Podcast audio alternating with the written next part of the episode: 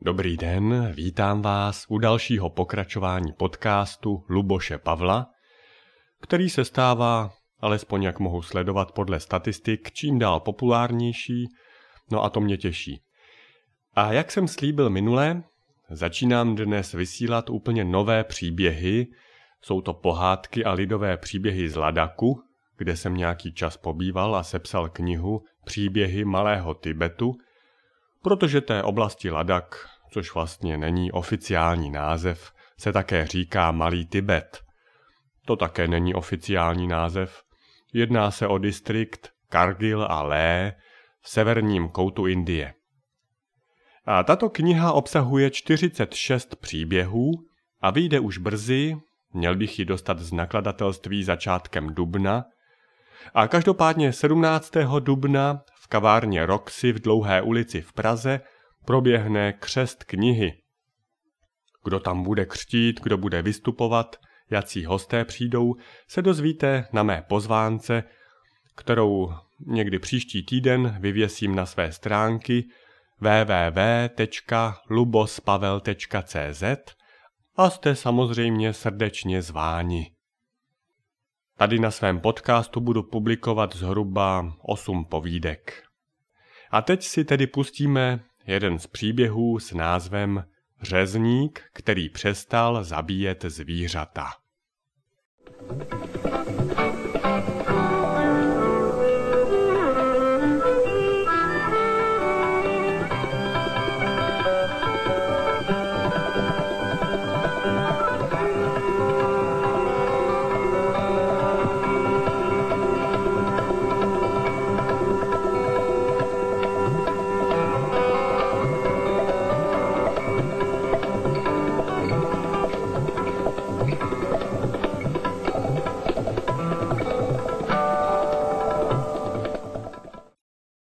Řezník, který přestal zabíjet zvířata. Žil byl řezník. Svou práci dělal rád. Byl pyšný na to, že může lidem dodávat čerstvé maso. Měl dokonce vlastní stádo koz a ovcí.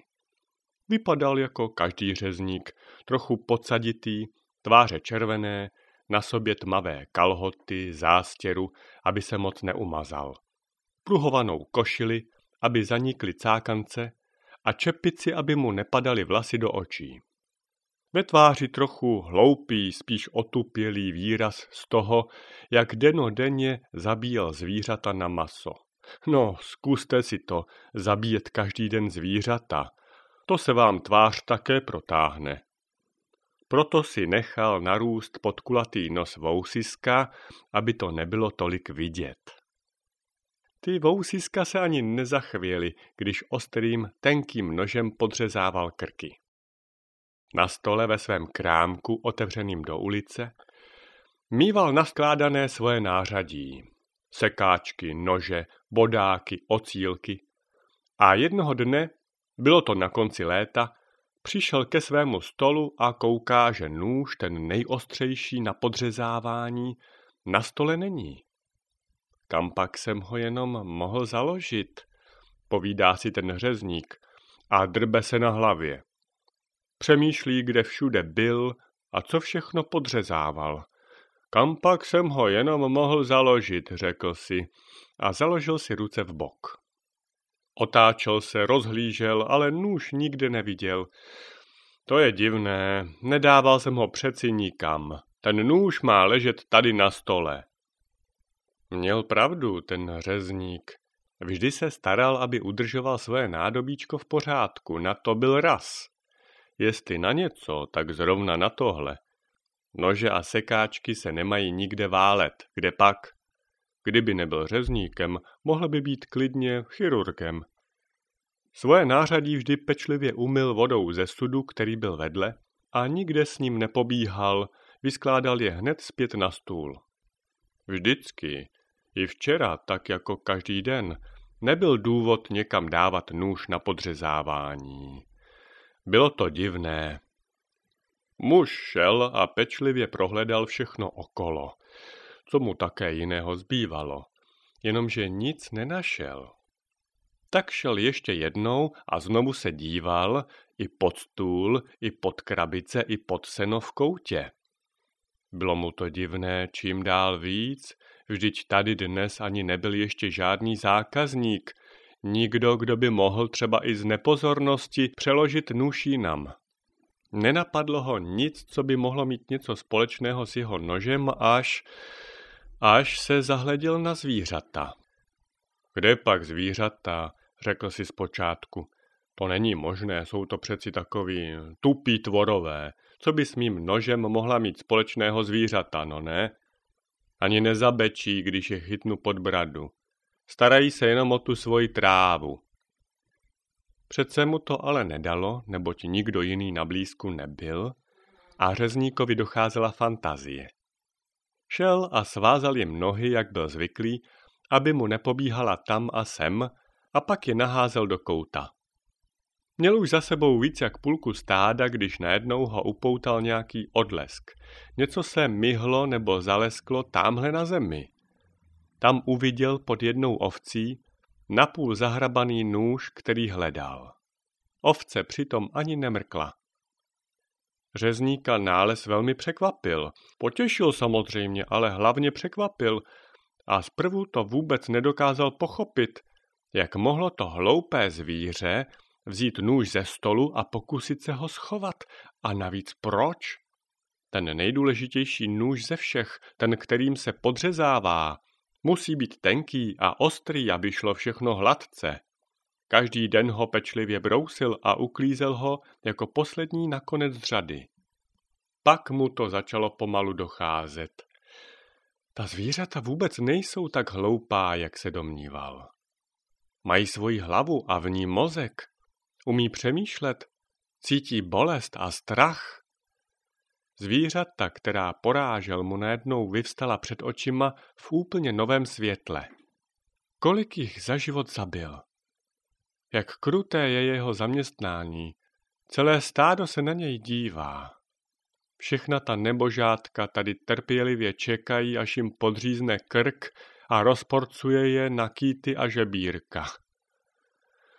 Čím víc o tom přemýšlel, tím bylo poznání horší. Nedokázal se smířit s tím, že bez milosti a soucitu roky porážel myslící a cítící tvory. Tak hluboce ho to zasáhlo, že odhodil zástěru a vydal se do hor. Vyšplhal na vysokou skálu, kde se naposled pomodlil a poprosil za odpuštění a pak bez dalšího přemýšlení skočil rovnou dolů. Jak to tak chodí, osud člověka se ubírá roztodivnými cestami, aniž sami často chápeme jeho směr. A taky s řezníkem se stalo něco podivného, protože se v něm hnulo opravdu cosi lidského. Jak skočil, jeho tělo nepadlo dolů a nerozbilo se o kamenité úbočí, ale vzletělo vzhůru k nebi jako pták. Jeho duše byla očištěná a lehká jako pírko. Dole pod horou tou dobou seděl láma. Meditoval a odříkával mantry poctivě každý den. Pravidelně se posiloval duchovními cvičeními po mnoho let, také se často postil. Byl někdy tak upjatý k tomu, aby na něj sestoupilo osvícení, že nejedl nic než jedno zrnko rýže.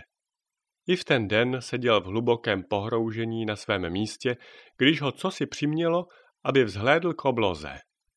Nad sebou s úžasem spatřil letícího řezníka. S lámou to velmi otřáslo. Tolik let tu seděl a rozjímal a odříkával svatá slova a támhle si letí obyčejný řezník, který za celý život neudělal nic duchovního a jen podřezával krky zvířatům. Jaká je tohle spravedlnost? Ale vlastně vždyť to znamená, že když může letět on, mohu jistě i já. Takhle uvažoval ten láma. Hned vstal a vyběhl nahoru na stejné místo, odkud viděl letět řezníka. Pronesl pro jistotu několik manter a pohroužil se do bezmyšlenkovitosti. Pak se rozeběhl, instinktivně roztáhl ruce a skočil ze skály. Co vám mám povídat? Láma letěl z té hory rovnou dolů jako kámen. Měl ale velké štěstí. Dopadl do koruny stromu, takže si jen přelámal všechny kosti v těle. Jak ležel pod stromem na zemi a sténal, přišlo k němu poznání, že řezník letěl lehce jako pták, protože se v něm odehrála opravdu hluboká proměna. Kdežto ani sebe delší meditace, rozjímání a odříkání manter bez vnitřního přerodu, klétání nestačí.